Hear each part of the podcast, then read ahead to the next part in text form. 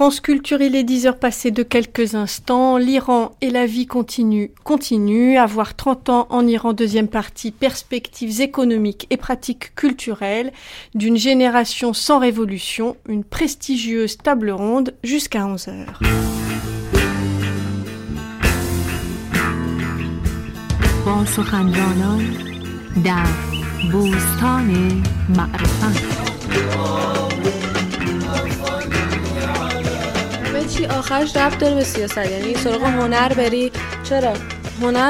Tout a rapport avec la politique. Tu veux parler de la vie, ça a rapport avec la politique. Tu veux parler de l'art, ça a rapport avec la politique.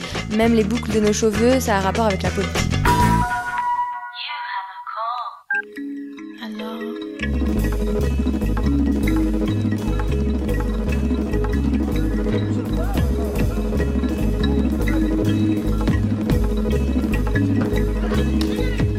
فکر میکنم خیلی از همسن و سالای منم همینطورن که دیدن حتی اون جوانایی که اصلا ندیدن 20 سالشونه Je pense que les jeunes qui ont mon âge et même les plus jeunes qui ont 20 ans, ils ne veulent plus entendre parler de ça, la guerre, les martyrs, on a déjà vu, on ne veut plus jamais entendre parler de guerre.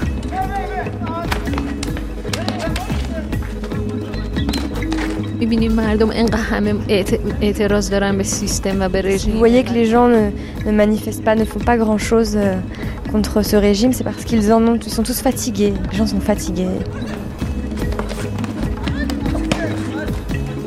من توی نسلی دارم بزرگ میشم که به نظر من اون نسل خوابیده است نمیبینه دور برش درست Je grandis dans une génération qui est une génération endormie, qui voit pas ce qui se passe autour d'elle. من آرزوم اینه که فقط از این مملکت برم به خاطر اینکه دلم آزادی میخواد همین Mon seul rêve, c'est de pouvoir quitter ce pays parce que je veux vraiment être libre.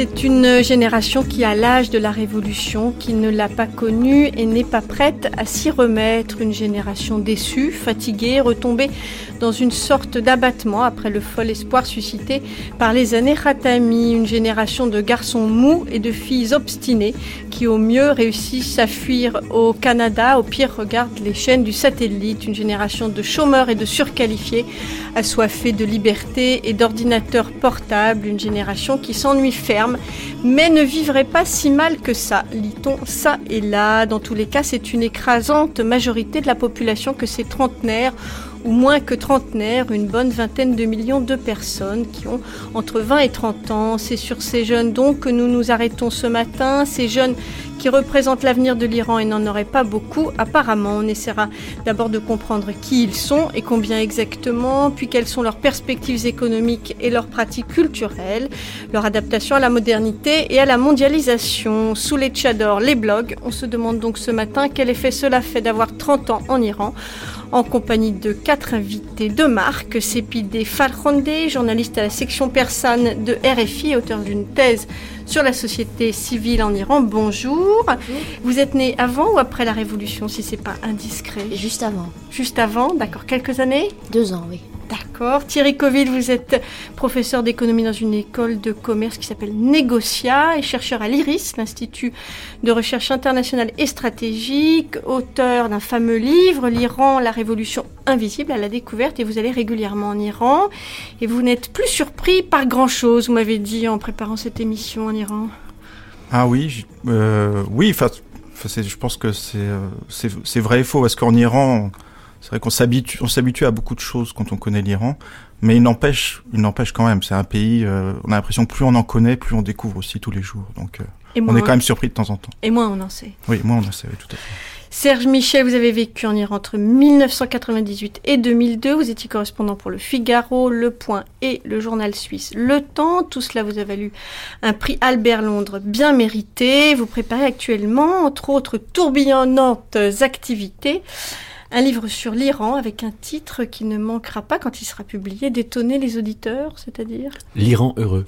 L'Iran heureux. Vous nous expliquerez ce que c'est que l'Iran heureux. Enfin, Marie Ladier Fouladi, vous êtes sociodémocrate. Non, pas démocrate, mais démographe. aussi. Et démocrate aussi. et chargée de recherche au CNRS. Juste pour euh, nous donner un ordre d'idée avant de nous dire si les Iraniens sont heureux ou pas, j'ai lu que 80% des Iraniens avaient moins de 40 ans. Ça me semble un peu euh, énorme. Je crois que j'ai lu ça dans votre livre, Thierry Coville. 80%, 80% j'en sais rien, mais euh, moi j'ai fait les calculs. Euh, euh, D'après le dernier recensement de 2006, euh, 35% de la population iranienne est âgée de 15-29 ans et 50% de la population est âgée de moins de 25 ans. Donc ça fait une catégorie euh, sociologique de jeunes, par exemple entre 20 et 30 ans. En gros, si vous pouviez donner un chiffre, qu'est-ce que ce serait? C'est autour de 25 millions euh, de personnes. Donc c'est énorme. C'est énorme. Sur un, un, pays qui compte combien d'habitants? Euh, Aujourd'hui, 72 millions. Donc ce sont des jeunes qui font, disons, 25 millions, qui nous intéressent ce matin, qui n'ont pas participé à la Révolution, du tout. En fait, les, les plus âgés étaient nés euh, juste deux ans avant la Révolution, comme euh, et, et les derniers sont nés juste à 15 ans, dans les années 90, disons. Mais ce que j'aimerais bien peut-être préciser, parce que euh, c'est un, un, point assez récurrent dans, dans, tous les commentaires et analyses, euh, on parle de la jeunesse de la population iranienne comme si c'était quelque chose d'extraordinaire et exceptionnel, alors qu'en fait c'est dans le cours d'évolution démographique de, de l'Iran, et comparé avec, pour ne pas aller très loin, avec les pays de, de Moyen-Orient et même du Maghreb, euh, on est à peu près dans les mêmes proportions de la structure euh, par âge de, de la population, euh, aussi bien au Maghreb qu'au Moyen-Orient, on, a, on est autour de 50-60% de la population d'au moins de 25 ans. C'est vrai que la jeunesse explique probablement une vivacité de la société, mais il faut savoir qu'en fait, euh, cette jeunesse n'avait pas euh, jusqu'au début des années 70 une représentation sociale. C'est dans les années 70 qu'on voit une catégorie de, de jeunes qui mmh. commence à se former et à se revendiquer en tant que catégorie de, de jeunes. Et cette catégorie de jeunes qui, justement, par son, sa participation à la révolution, qui a en fait euh, enregistré son acte de naissance en tant que catégorie sociale en Iran. C'est la naissance du jeune. Voilà, Comme nous, on parle de la ménagère fait. de moins de 50 ans, c'est le jeune iranien qui naît avec la révolution et qui continue, en fait, Exactement. à être une vraie catégorie sociale. Et contrairement à, à d'autres pays avec euh, beaucoup, beaucoup de jeunes de moins de 25 ou même de moins de 15 ans, l'Iran n'est pas du tout un pays où les femmes font 8, 10, 12 enfants. Au contraire, il y a Au eu contraire, une, une baisse de la fécondité assez euh, étonnante. peut-être justement peut-être la, la seconde révolution de la société iranienne, c'est justement cette baisse importante de la fécondité et qui commence euh, euh, vers le milieu des années 80 en, en Iran et euh, on passe à peu près de, de 7 enfants en moyenne par femme à aujourd'hui à 2 enfants. En fait, la, la, la baisse la plus importante se situe entre 86 et 98-99. C'est une baisse à peu près de 70% en l'espace de 15 ans. Et pour quelle raison? Parce que justement cette jeunesse qui a participé à la révolution était assez mixte. Les jeunes femmes ont participé à cette révolution et après la révolution, après le renversement du régime, il était hors de question que cette jeunesse euh, constituée notamment des femmes de regagner l'espace domestique pour jouer toujours le rôle de l'épouse soumise et euh, mère de nombreux enfants. Voulait dire quelque chose? Oui, enfin, de toute manière, c'est très difficile de, de, dégager des caractéristiques trop générales sur les jeunes, tant les choses sont dynamiques et mouvantes, et tant aussi les disparités économiques font que les gens vivent des situations très très différentes.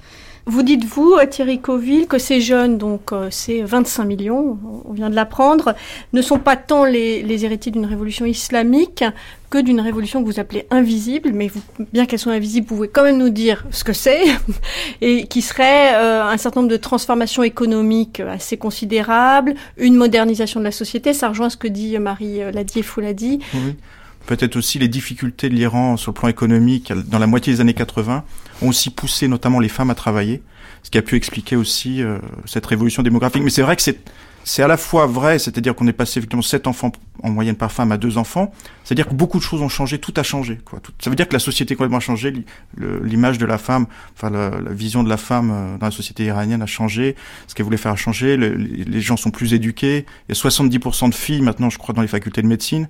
Les filles réussissent tellement bien à l'université que le gouvernement s'en est inquiété et essayer d'abord il y a quelques temps de faire en sorte que, de mettre des quotas pour les filles réussissent moins bien, enfin qu'il y ait moins de, moins, de moins, moins, de supériorité ouais, sur le plan quantitatif des filles à l'université.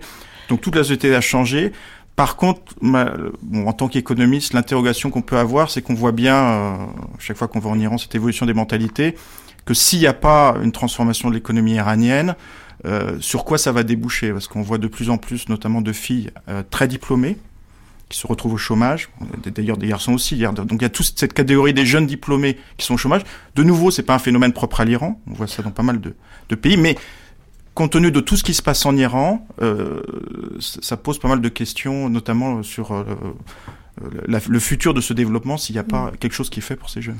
Donc quand même des progrès de l'éducation, une égalité euh, d'accès à l'université pour les filles, pour les garçons, et puis aussi euh, un, une espèce d'ambition en fait qui gagne ces jeunes, un désir de promotion sociale, d'inspiration. Vous dites individualiste, alors ça ne devrait pas vous déplaire, Serge Michel, la poursuite du bonheur en quelque mm. sorte. La poursuite du bonheur. Je voulais juste revenir sur les sur les chiffres parce que c'est vrai que les femmes ont diminué le, le leur fécondité, mais en même temps, euh, je crois que les contrôles, les naissances étaient assez contrôlées sous le chat, et il y a eu comme un relâchement à la révolution, il y a eu toute une tentation du régime révolutionnaire de d'accroître la population du pays, notamment pour euh, en période de guerre, pour euh, préparer des éventuels soldats si la guerre devait devait durer. Et, et ça, ça, on l'a peut-être pas dit assez jusqu'ici. Il y avait 30 millions d'Iraniens à la révolution, il y en a 70 maintenant, et c'est quand même énorme en, en, en 30 ans de doubler, plus que doubler la population d'un pays, sans doubler pour autant ni les infrastructures, ni l'économie le, etc., sauf le prix du baril, euh, ça, pose des problèmes euh, réels. Alors évidemment que, dans ce, dans ce, ce tableau, euh, c'est pas l'apocalypse. Je pense que maintenant on revient vers une population plus, plus contrôlée.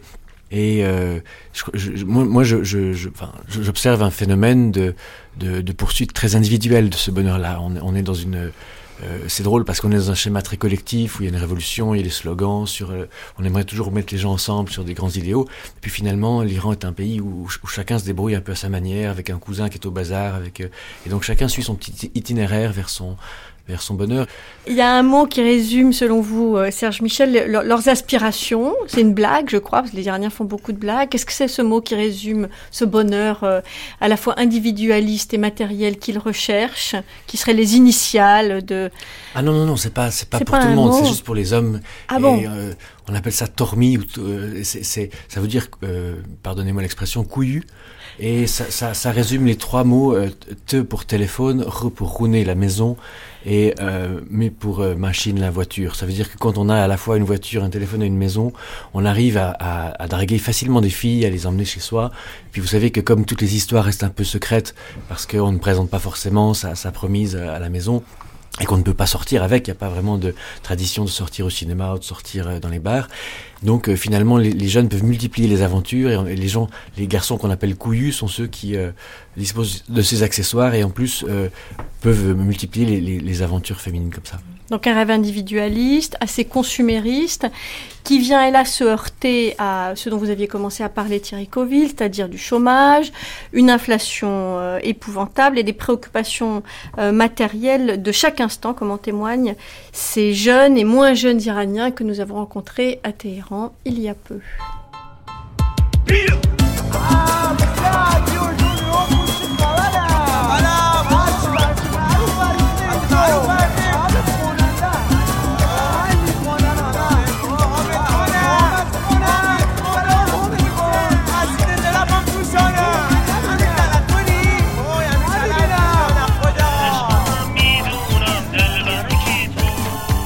Le prix augmente jour après jour. Ça devient fou.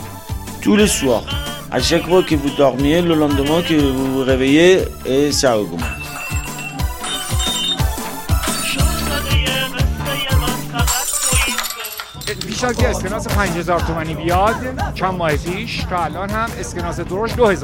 Jusqu'à présent, le plus grand billet qu'on avait, c'était 2000 toman, ce qui fait 2 euros. Maintenant, il y a des billets qui ont été créés récemment, des billets de 5000, 5 euros. با 2000 تومن نمیشه یک کلو کباب خورد چلو کباب یعنی یه چیز خیلی مهم تو فرهنگ ایران Avec 2000 toman ou 2 euros, on peut pas manger euh, un cello kebab. Un cello kebab, c'est un plat très important dans la culture iranienne. حتی با 5000 تومن نمیشه یه چلو کباب خوب خورد Même avec 5000 toman, 5 euros, on peut pas manger un cello kebab. به همین دلیل دولت می‌خواد اسکناس 10000 تومانی و 50000 تومانی چاپ C'est pour ça بکنه que le gouvernement euh, émet des billets de 10 000 et de 20 000 euh, pour que les gens puissent manger des cello kebab.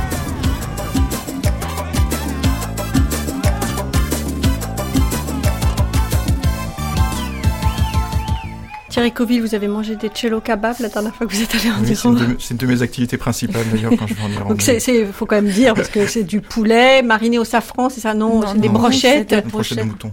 Et combien ça coûtait la dernière fois Vous vous souvenez? Non, parce que euh, bon, je, je suis souvent invité. Vous savez, en Iran, on est souvent invité et puis euh, on, vous, on vous laisse jamais payer, donc euh, j'ai cette chance. Donc euh, c'est un indicateur pour les Iraniens, c'est sûr. Mais il n'y a pas que ça en Iran. En Iran, on est frappé. Le, le- dans la conversation courante, euh, depuis que je vais en Iran, euh, j'étais très surpris parce que en tant qu'économiste, euh, j'avais toujours quelque chose à dire souvent dans les dans les soirées parce que la, la conversation c'est sujet économique. euh, alors on compare par rapport au chat, on compare effectivement dans les périodes quand il y a beaucoup d'inflation par rapport à la veille. On parle toujours, toujours les gens demandent le prix de l'euro. Donc d'ailleurs dans le roman euh, Passeport euh, à l'iranienne, là il le dit très bien, c'est que les gens sans arrêt, même sans raison, s'ils ont aucune raison de spéculer, ils demandent comme ça le prix du dollar. Même si bon, forcément ils ont même les plus pauvres quoi. Donc il y Et a le sorte- prix des choses en Europe voilà, Combien voilà, ça coûte une de- Peugeot de- 206 chez effectivement, vous Alors ça traduit, non, ça traduit une réalité. Je, mais ju- justement, c'est c'est vrai que la difficulté avec l'Iran, c'est que il y a des problèmes, mais il faut les dégager de la perception de la population. Il y a à la fois la perception de la population, il y a également une utilisation. Faut pas être naïf aussi. Il y a une utilisation qui est faite maintenant au niveau international. Il est de bon ton d'en surajouter sur les difficultés de l'économie iranienne pour montrer à quel point, je dis pas que le gouvernement gère bien l'économie, mais à quel point la situation est catastrophique. Quelque part, le, le régime va tomber, etc. Donc il faut se méfier de tout ça. Ce qui ne veut pas dire qu'il n'y a pas de problème économique. Euh, actuellement, il y a une inflation qui dépasse officiellement les 20%. 25% en glissement annuel, c'est-à-dire euh, pour tout ce qui est alimentation. Il y a un taux de chômage qui officiellement serait de 12%. On sait qu'officiellement, ils disent qu'il y a 5% des gens qui sont sous-employés. Donc on atteint déjà, vous voyez, 17%. Et aussi, aussi qu'il y aurait entre 20 et 30% des gens. Si vous voulez, en Iran, on peut pas non plus être au chômage. Donc, quand on a une famille, etc. Donc on fait des boulots où les revenus sont très faibles, genre euh, chauffeur de taxi, transporteur, petit commerçant, vous voyez, avec une petite échoppe, etc. Mm. Donc si on rajoute tous ces gens-là, ça veut dire qu'effectivement, il y, a une- il y a une partie importante de la population iranienne qui a des problèmes. Comment ça se fait qu'il y a te- tellement d'inflation en Iran? Comment Alors, on explique ça? bon, il y a, depuis la révolution, euh, l'Iran vit avec une inflation entre, euh, qui est près de 20% en moyenne. Mais là, c'est vrai qu'avant qu'Ahmadinejad arrive au pouvoir, l'inflation avait ralenti, était près de, je crois, 11%, 10 ou 11%. Alors, ben, ce qu'il a fait, c'est qu'il a dépensé, il y a eu effectivement une hausse du prix du pétrole, donc le gouvernement a eu plus de recettes pétrolières depuis l'arrivée d'Ahmadinejad au pouvoir. Et ce qu'il a fait, contrairement à tout le monde lui a dit de ne pas le faire, c'est de dépenser le plus vite possible euh, tous ces pétrodollars dans l'économie iranienne. Alors ça, c'est assez classique. Au moins en économie, on sait que ça, c'est- ça marche. C'est, enfin, ça marche. C'est une relation qui, qui tient la route. C'est-à-dire quand il y a plus de monnaie euh, dans l'économie, euh, au bout d'un certain temps, ça accélère l'inflation, ce qui est en train de se passer. Mais tout le monde avait prévenu Ahmadinejad de, de ce que ça allait se Et il passer. a, il a écouté personne? Oui, il a dit que de toute façon, il a au début, il a dit que les économistes ils comprenaient rien, que c'était le seul à savoir ce qu'il fallait, ce qui, qu'il fallait faire en économie. Donc tout là, donc maintenant, tout le monde lui tombe dessus en disant voilà, vous avez bien prévenu, et c'est complètement logique, quoi, si vous voulez. Dans, dans le même temps, moi j'ai trouvé, enfin j'y suis allé la dernière fois en fin 2006, et j'y ai trouvé euh, une ville par rapport à, à celle que j'avais quittée en 2003, une, une, une ville de Téhéran noyée d'argent. Enfin je veux dire, il y a une, le, Non, prix du baril a quand même euh, généré euh, beaucoup de beaucoup d'argent qui qui coule dans les rues de Téhéran. On voit on voit des voitures qui ont changé, on voit des boutiques occidentales, de marques, etc. On voit des jeunes qui ont des moyens considérables pour s'acheter des snowboards et partir skier au nord. Enfin évidemment qu'il y a beaucoup de disparités, mais en même temps il y a pas mal de gens qui qui, euh, qui ont tiré profit de ce de ce de ce pétrole Non, là. non, excusez-moi, c'est assez classique. Quand il y a de l'inflation, ça fait une redistribution. Donc, Mais qui est très inégalitaire, c'est ça Alors, encore Ouais, une ça. fois, oui et non. C'est-à-dire dire. que le- le- si on prend les coefficients de G, enfin bon, les, les indicateurs d'inégalité en Iran, l'Iran, euh, euh, par exemple, même niveau d'inégalité que la Turquie. Mais on n'est pas comme le Brésil. Hein. Ça veut dire qu'il y a des inégalités en Iran. Par contre, je pense qu'elles s'accroissent depuis trois ans parce qu'il y a beaucoup d'argent qui arrive. Donc effectivement, tous ceux qui ont un salaire fixe, je vais dire euh, petits, em- petits employés, instituteurs qui étaient en grève récemment, tous ceux qui ont un salaire fixe, qui n'ont pas de capital, qui ne font pas de partie de famille qui peut leur effectivement les aider à se loger, notamment pour les jeunes, eux, ils s'en s'en sortent pas. Par contre, toute cette classe euh, aisée, je suis d'accord avec vous. Moi, je veux dire, euh, je sais bien tous les gens que je connais qui bon sont plutôt dans la classe aisée. euh, bon, ils se plaignent sur le plan économique. Enfin, c'est presque risible quelque part. C'est qu'ils ont un mode de un mode de vie dont on rêve. Même en Europe, on a du mal à voir ça. Je lisais ce matin dans Sarmoyer, là, qui est un journal économique. Il y a un journaliste Sarmoyer qui voyait un de décideur économique. Il racontait que ses, ses amis étaient en train de réfléchir à où investir à Vienne. Donc, d'un côté, vous avez des jeunes, effectivement, qui ont du mal à s'installer, qui ont du mal à trouver l'argent pour avoir la dot, à acheter un logement, etc. Beaucoup de gens se plaignent du prix du logement en Iran. De l'autre côté, vous avez toute cette classe aisée Hein mais qui, est quand même une minorité, c'est une non, minorité mais non, 20 population. non, non, alors 20% quand même, non, non, 20% euh, des, euh, des, si vous voulez, des plus riches en Iran auraient 50% du revenu national.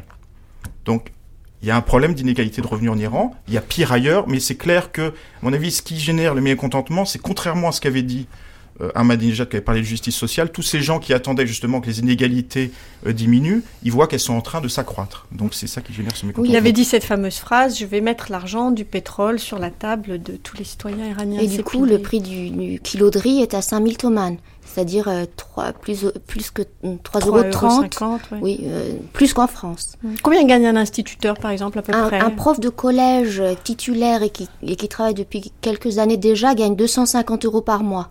Donc ça ne lui suffit absolument pas pour se payer un logement à, à Téhéran s'il ne l'a pas déjà. Et un, un, petit appartement à Téhéran dans un quartier normal, ça coûte combien?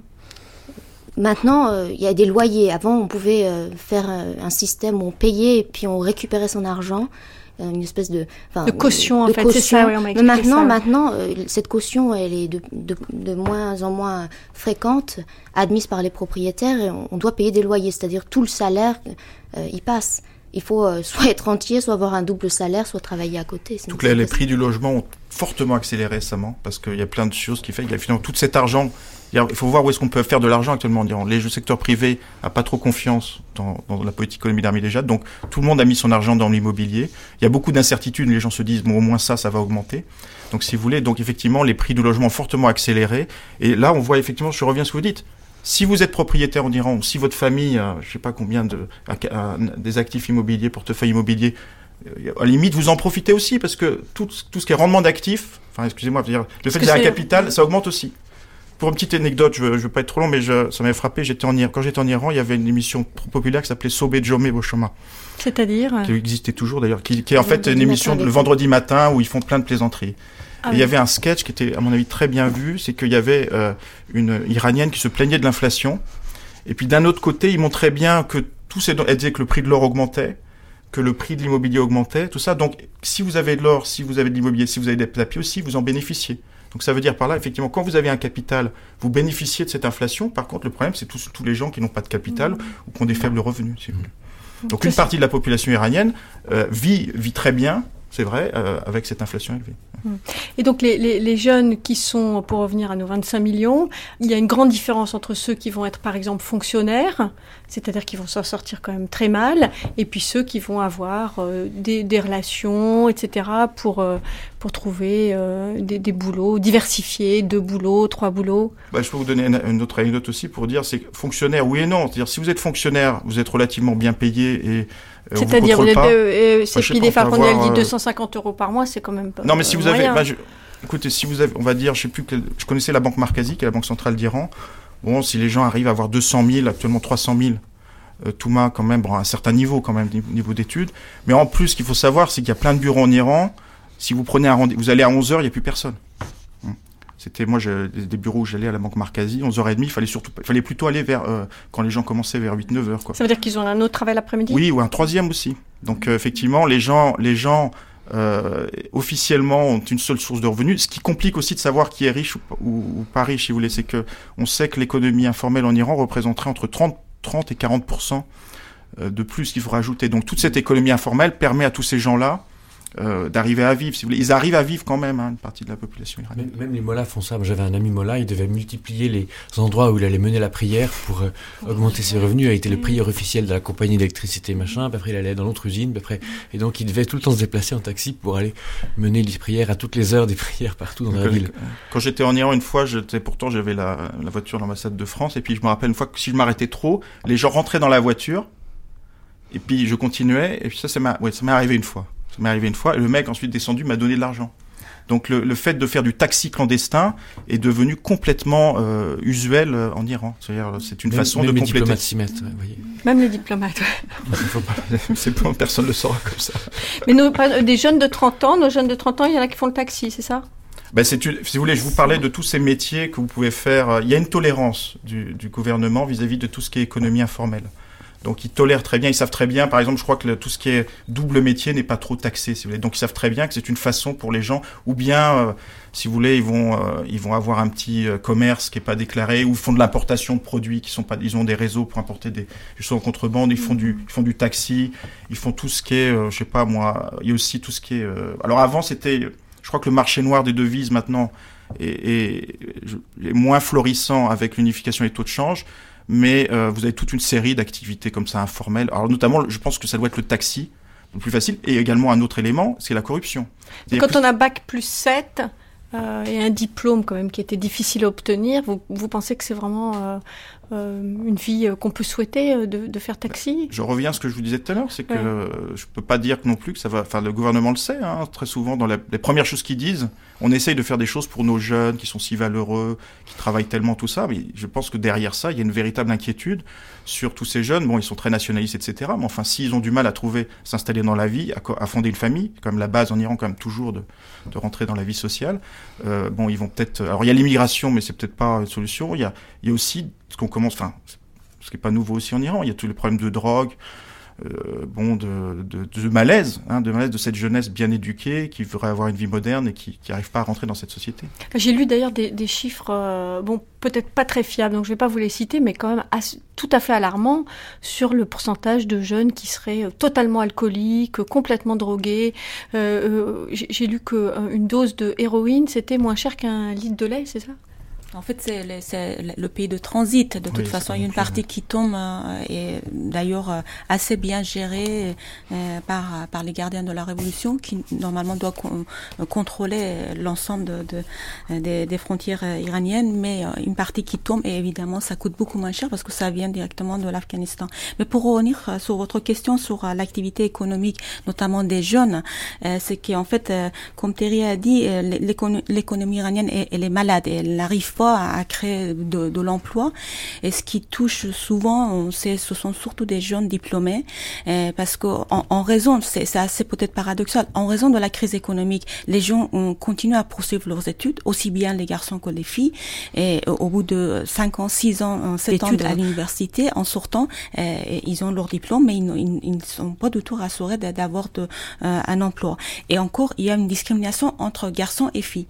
C'est c'est qu'en fait, les garçons sont beaucoup plus euh, possibilités éventuellement d'accéder à un emploi, alors que les filles, euh, de, moins, de, de moins en moins.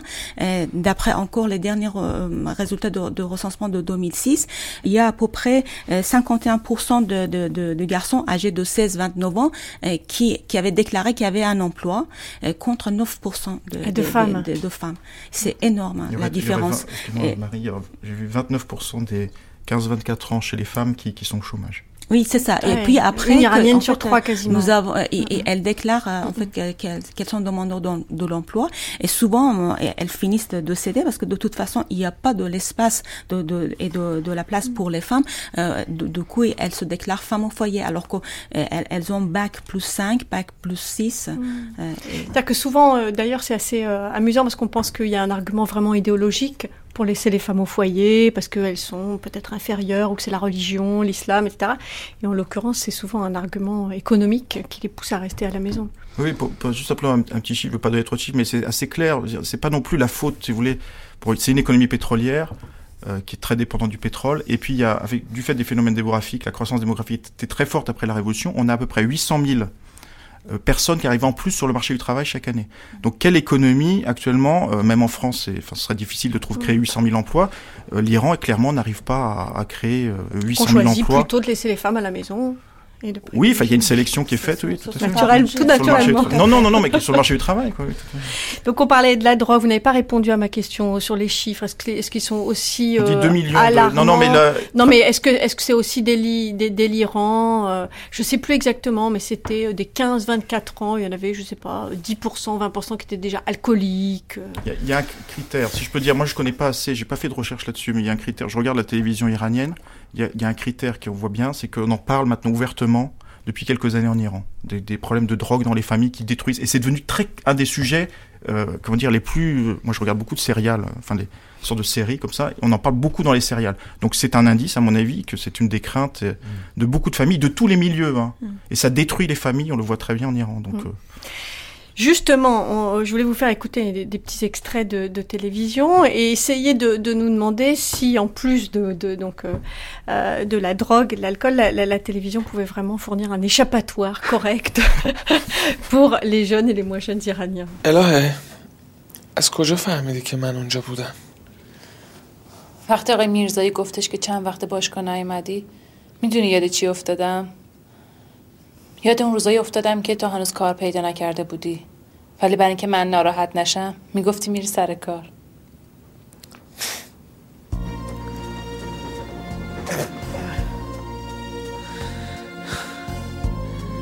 صبح پا می شدم می زدم بیرون نهارم هم با خودم می بردم اصرا مثل یه کارمند خوب و صحبه را برمیگشتم بعدا وقتی کار پیدا کردی به من می‌گفتی توی این مدت همش تو خیابونا میگشتی بیشتر می‌رفتی به اون پارک حالا دیدی من بیشتر از اون چیزی که تو فکر می‌کنه میشناسمت I wish I would say everything. You mean that you can even tell me? You meet Omid today. Didn't you? Is he in trouble again? کی میدونه ما چی هستیم دختری یا پسری با شما آی آدمای روزگار ما توی برزخ دنیا گم شدیم If they have this much problems, why don't they divorce? چوب میزنید هر جا میریم همه میگن شما زشتین و Avoir 30 ans en Iran, quel effet cela fait On continue donc, on vient d'entendre quelques extraits des fameuses séries euh, télé qui passionnent quand même les Iraniens. C'est très regardé, euh, je crois, toutes ces séries télé, et dont le thème principal, euh, la plupart du temps, c'est les relations entre les filles et les garçons. Donc d'ailleurs, c'est un des thèmes qui omnubile les, jeunes Iraniens, puisque évidemment c'est difficile et toujours interdit, donc ça, les, ça les passionne. vous dites, vous, Sepide Falronde, qu'il y, a eu en Iran récemment une véritable révolution dans la vie amoureuse et dans la vie et dans la sexualité des jeunes Iraniens. Oui, c'est une drôle de révolution, c'est une espèce de d'émancipation dans la dissimulation. C'est étrange. C'est-à-dire. Euh, Vous allez nous expliquer oui, ça. Oui, oui. Enfin, euh, vraiment, euh, c'est paradoxal comme tout ce que tout ce qui se passe en Iran. Ce que les jeunes en Iran ont vécu au quotidien et de l'intérieur, il me semble, c'est, et quel qu'il soit, euh, malgré les disparités économiques qui font qu'ils vivent des situations très différentes, c'est une atteinte à leur euh, liberté individuelle, c'est-à-dire aux choix les plus simples de la vie et le fait qu'on est très très loin de la société juste et équitable prônée par les révolutionnaires, comme on l'a dit. Donc il y a une grande méfiance face aux slogans, au discours officiel. Quel rapport avec la sexualité Eh bien justement, on y vient parce que en fait, il y a une énorme volonté de d'affirmation de soi et ça, ça, passe totalement par la volonté de vivre sa sexualité, une vie sentimentale en dehors du, enfin, avant le mariage. dire le plus possible et, le plus souvent possible. C'est-à-dire ce qui n'existait pas du tout dans la génération des parents qui était quand même la vie sexuelle euh, avant le mariage, c'était quand même assez marginal. Alors que là, avoir une copine, un copain, c'est d'abord s'échapper de la de l'emprise de la famille, dans une même famille, euh, il y a parfois un abîme entre la grande sœur qui s'est mariée et, la petite sœur qui a 20 ans et qui, euh, dès l'âge de 15 ans, a commencé à flirter. Évidemment, les pratiques sexuelles sont, assez différentes. Ça peut être, euh, quand on est un peu aisé, des virées en montagne, mais ça peut être aussi, dès qu'on a un téléphone, des SMS, et un des usages les plus courants d'Internet, dès qu'on a accès à, un cybercafé, c'est de, se donner rendez-vous même quand, quand on ne se connaît pas. Euh, de, de, se donner rendez-vous où, par exemple euh, Juste derrière une, je ne sais pas, enfin derrière, euh, juste en bas de la rue. Dans et, la puis, rue. et puis et puis tout de suite se retrouver très rapidement à la maison parce que, et, contrairement à ce qu'a dit Serge Michel, il y a une vraie tradition de sortie, il me semble, en Iran, de pique-nique. De... Mais par contre, par contre, on est un peu obligé de rentrer, de... parce qu'il y a des gardiens de la morale publique qui surveillent les rues et les parcs. Donc on a, il y a une espèce de tendance à rentrer à, à la maison un peu de gré de force. Et une fois qu'on est à la maison, il n'y a pas forcément grand-chose d'autre à faire, de mieux à faire que de passer à l'acte.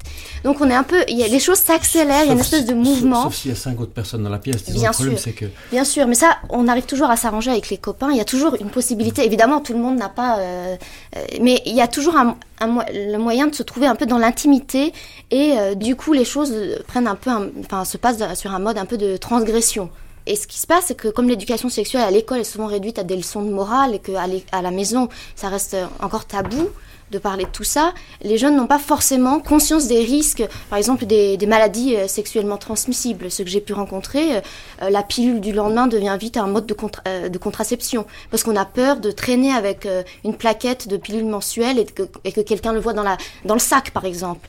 C'est des, des problèmes dont on n'a pas idée. Donc les conséquences de cette espèce d'émancipation dans la dissimulation, on les mesure pas bien.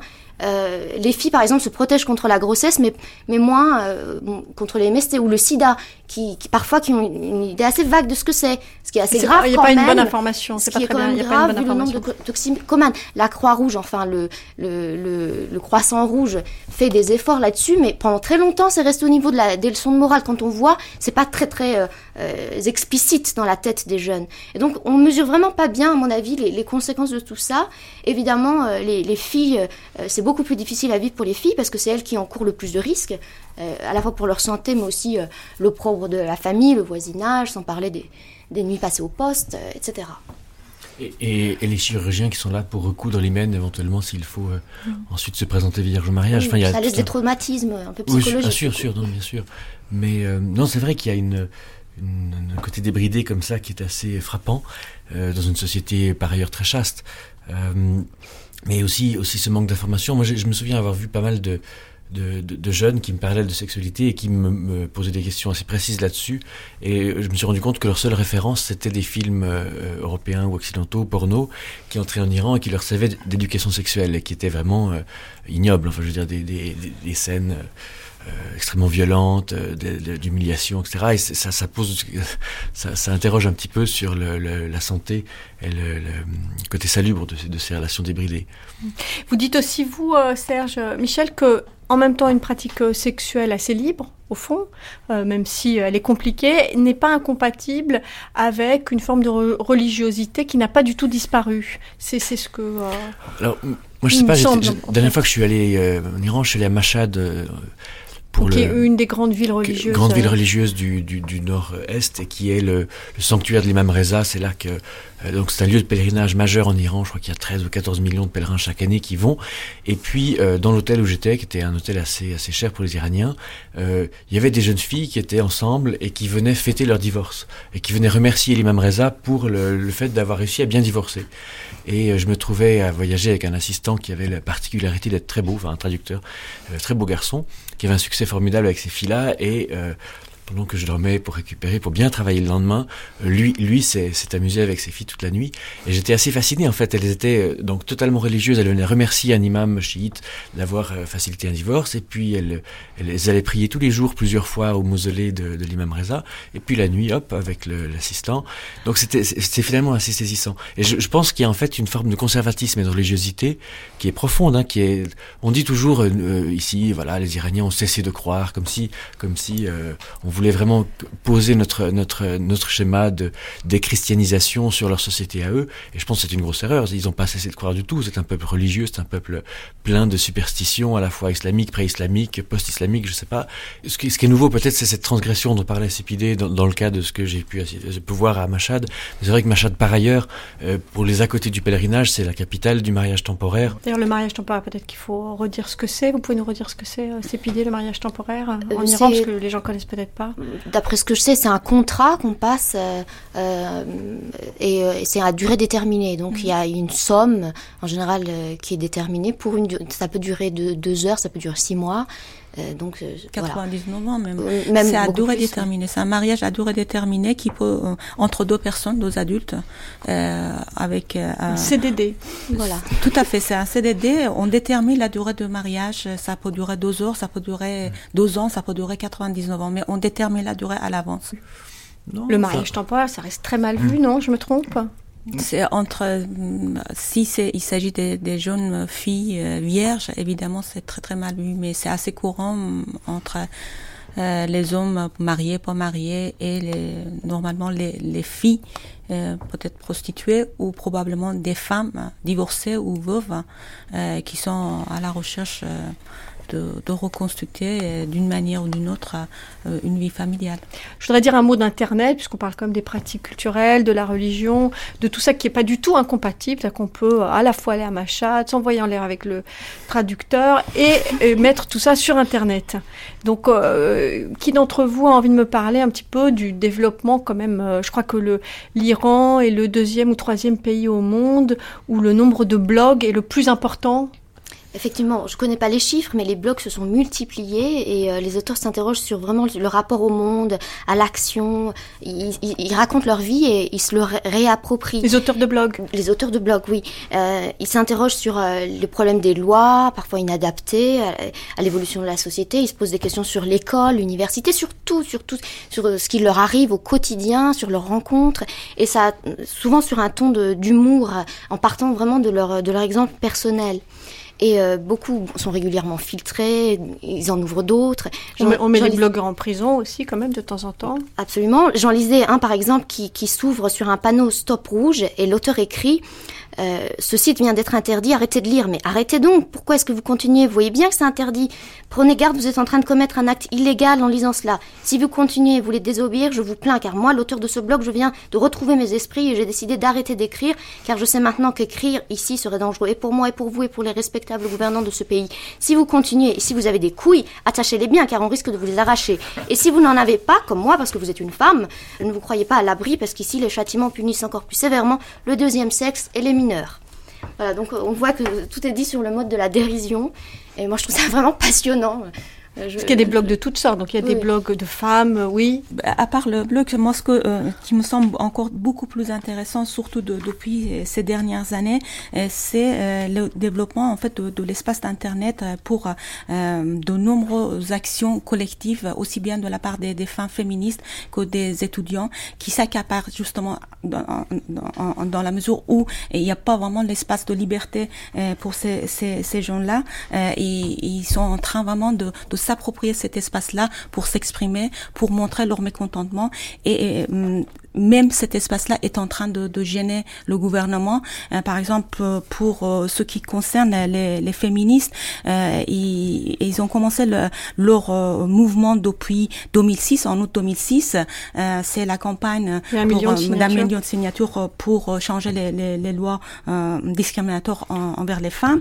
Cet espace de l'internet a été très très important pour le développement de ce mouvement qui est maintenant mondialement connu, a été euh, justement euh, euh, relayé par la diaspora iranienne dans, dans le monde entier pour continuer en, fait à non seulement de présenter le mouvement mais aussi de collecter des, des signatures et soutenir ce mouvement. Il y a, un goût de la modernité de toute façon. Je veux dire, il y a ce qui est mm. aussi frappant en Iran puis qu'on y va, c'est que ils veulent toujours être à la pointe du progrès, avoir l'air moderne. Ça prend des tours cocasses, justement, avec les gens qui font semblant d'avoir, qui prennent un portable qui marche plus, mais qui le mettent dans leur poche pour montrer qu'ils sont à la pointe du progrès et qui sont vraiment très très modernes. Donc, y a... mais c'est quelquefois c'est à la fois touchant, on peut dire c'est un peu ridicule, mais ça, traduit bien aussi cette volonté de de, de tout connaître, d'être au courant. De, je veux dire, il y a, y a, une soif comme ça de modernité euh, euh, qui est vraiment rafraîchissante en Iran. On a essayé péniblement de ne pas parler de politique directement depuis le début de ce débat, mais évidemment, euh, c'est difficile. Et en même temps, on a toute cette génération assoiffée de modernité, de confort, de réussite individuelle. Est-ce que vous pensez que tout ça va un jour se convertir en une forme, euh, dans des formes politiques? À quoi sont prêts les jeunes? Que sont-ils prêts à sacrifier en quelque sorte? Comment est-ce qu'ils envisagent l'avenir de leur pays? On en écoute quelques-uns. از که خوبی ها خفته است روزگاری از که آدمی آشفته ما اصل صحبتمون این هست در مورد مسئله انقلاب حالا همه این حاضر پا گذاشته شدن برای که Après la Révolution, il y a un certain nombre de principes qui ont été bafoués, comme euh, la liberté, le droit des citoyens, et nous, euh, on n'est pas d'accord avec ça. Et euh, on ne sait pas pourquoi, au nom d'une révolution qu'on n'a pas connue, on ne devrait pas avoir de droits corrects.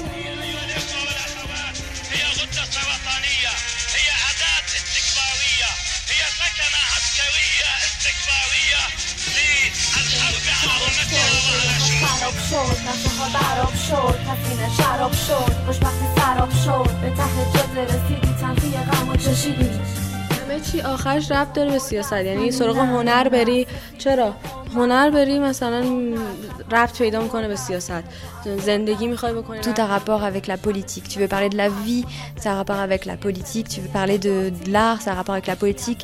Même les boucles de nos cheveux, ça a rapport avec la politique. الهی ناپدید میشه شب و سیاهی اشکاتو پاک میکنه تماشو خاک میکنه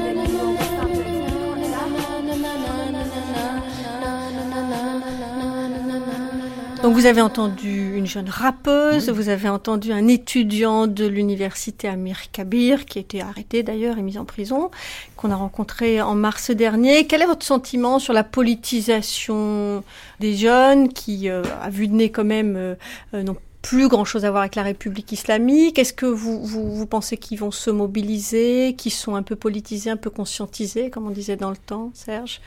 Moi, je suis assez, euh, enfin, je sais pas si pessimiste ou optimiste, mais je pense qu'il y a une certaine stabilité et que toutes les projections qu'on a pu avoir sur Ratami, par exemple, qui avait vraiment un impact sur les jeunes très fort, on a pensé que c'est le Gorbatchev qui allait faire sauter le système et que les jeunes allaient vivre avec lui leur 68 et transformer l'Iran. Tout ça s'est révélé assez faux euh, parce que le régime est beaucoup plus stable que ça, que les, qu'il n'y a pas une, sorte de, on sent pas l'énergie chez les jeunes de, de renverser vraiment le système. Euh, et c'est pas parce qu'il est répressif. Euh, ça c'est un peu la, la thèse de, de, de, de, ce livre que j'aimerais écrire qui s'appelle l'Iran heureux. C'est plutôt, euh, c'est plutôt que chacun y trouve son compte finalement et que on n'est pas, on est, enfin on a, on a parlé beaucoup de problèmes ici euh, dans ce débat et c'est clair qu'il y en a, il y en a, mais il y a aussi des beaucoup de manières de se trouver confortable et, tous les jeunes qui ne trouvent pas de boulot euh, qui, mais qui trouvent des petites solutions, savent aussi que c'est parfois beaucoup plus dur ailleurs. C'est un, l'Iran est un pays extrêmement protégé, extrêmement préservé. Euh, il, y a des, il y a des tas de produits qui sont subventionnés massivement, le, le farine, le, le, pétrole, etc. Et, et euh, finalement, on, on, est dans une sorte de cocon. Euh, on est loin du monde. La globalisation frappe à la porte, mais n'est pas encore vraiment à l'intérieur. On sent bien que si tout d'un coup ça s'ouvrait, on serait exposé peut-être à devoir fournir des efforts beaucoup plus importants pour euh, pour devoir euh, trouver comment vivre. Le cello kebab passerait peut-être de 5000 à 10 000 toumans. Enfin, je veux dire, on, je, pense qu'il y a un sentiment en Iran de protection euh, et, que, et que le régime participe à ça. Euh, bon, alors, même si le président est un petit peu euh, extrême et qu'il n'est pas forcément suivi surtout, j'ai l'impression qu'il y a un, sentiment de cosiness comme ça. Voilà, on, on, est entre nous, on est bien. Euh, tout va bien, on est pas, heureux. Pas, je dis pas que tout va bien, je pense qu'il y a pas mal de problèmes, mais je, je, ne suis pas prêt à voir une sorte de truc qui va se casser la figure. On a dit voilà, la révolution islamique, ça va durer. Non, mais c'est pas parce que ça va pas se casser la figure que les gens sont forcément satisfaits. Oui, mais s'ils étaient vraiment, alors la thèse c'est que s'ils étaient insatisfaits vraiment, ils pouvaient les dégager les mots là. Je veux dire, j'étais en 99 dans la rue avec les étudiants. Ah si, bien sûr. Tout le monde ouvre les grands yeux autour de cette table. Oui, oui, je sais, hein, je, sais, mais tout le monde sait que votre moi, thèse que, est volontairement que, provocatrice. Que les, que les, euh, je sais pas, j'ai vu les, les, manifestations étudiantes en 99 en juillet. Euh, il y avait euh, quelques milliers d'étudiants dans la rue, c'est vrai, mais il y en avait plein de jeunes sur les bords qui ne bougeaient pas, plein de gens au balcon qui ne bougeaient pas. Je pense que s'il y avait un moment où ils pouvaient le faire, c'était là. Ratami était au pouvoir, il était prêt, etc.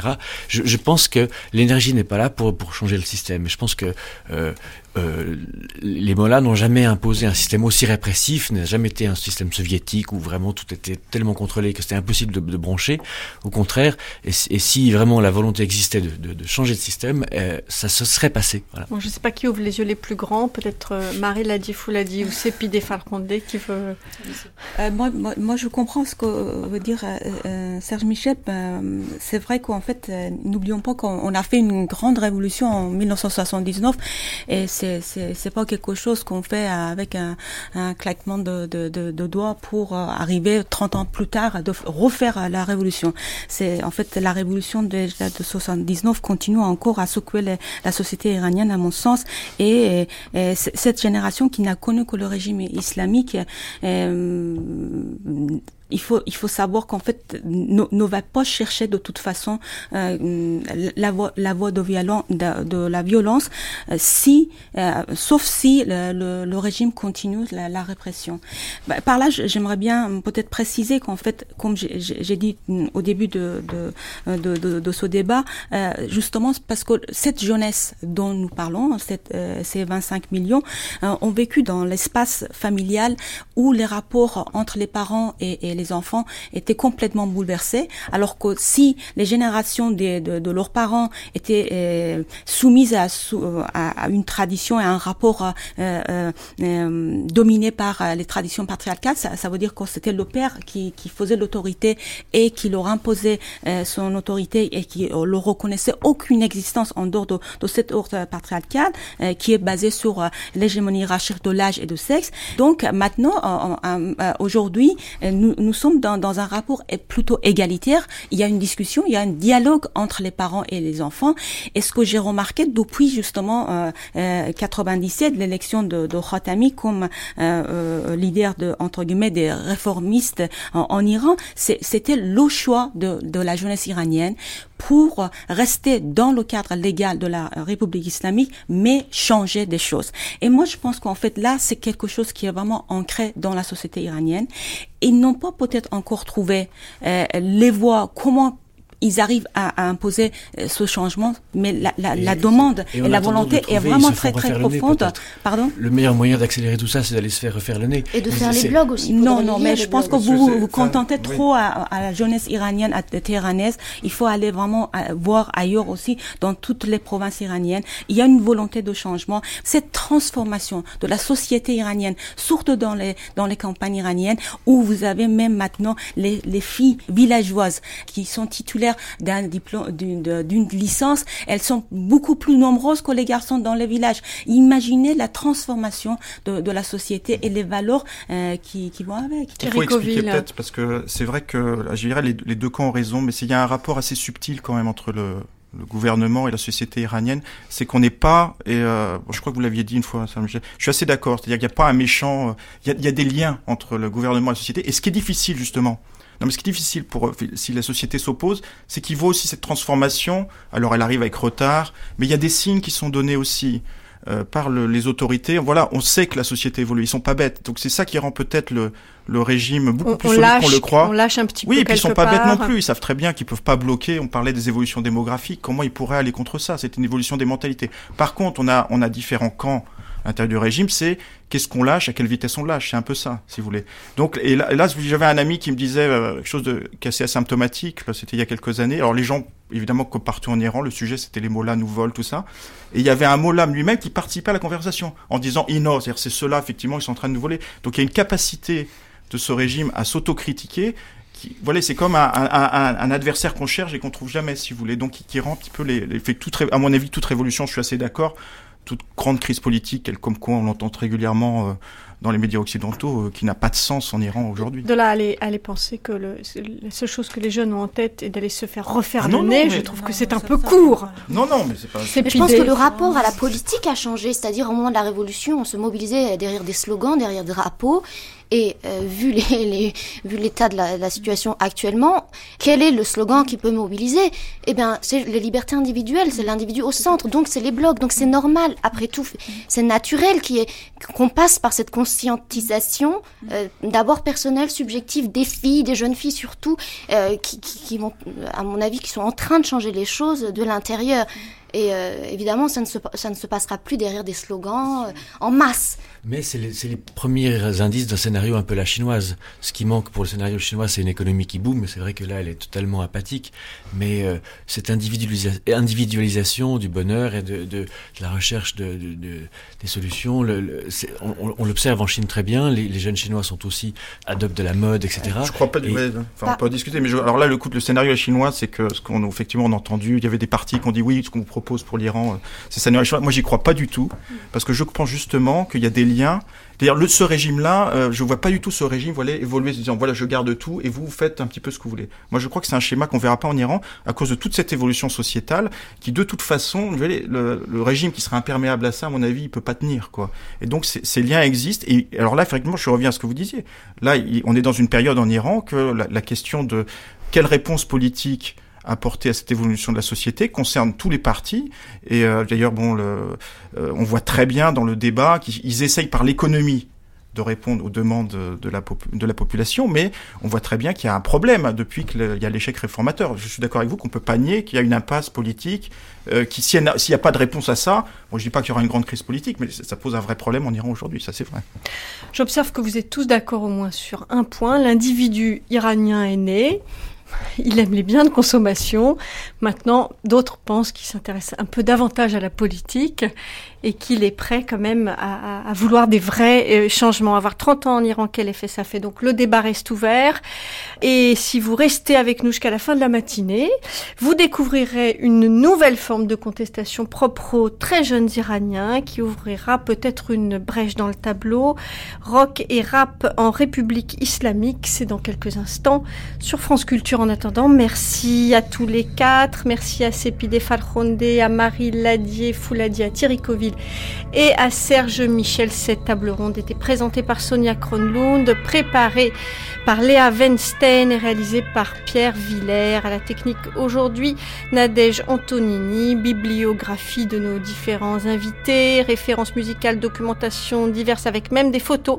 Tout cela, c'est sur notre site internet franceculture.com à la rubrique Les grandes traversées où vous pouvez aussi nous adresser vos messages.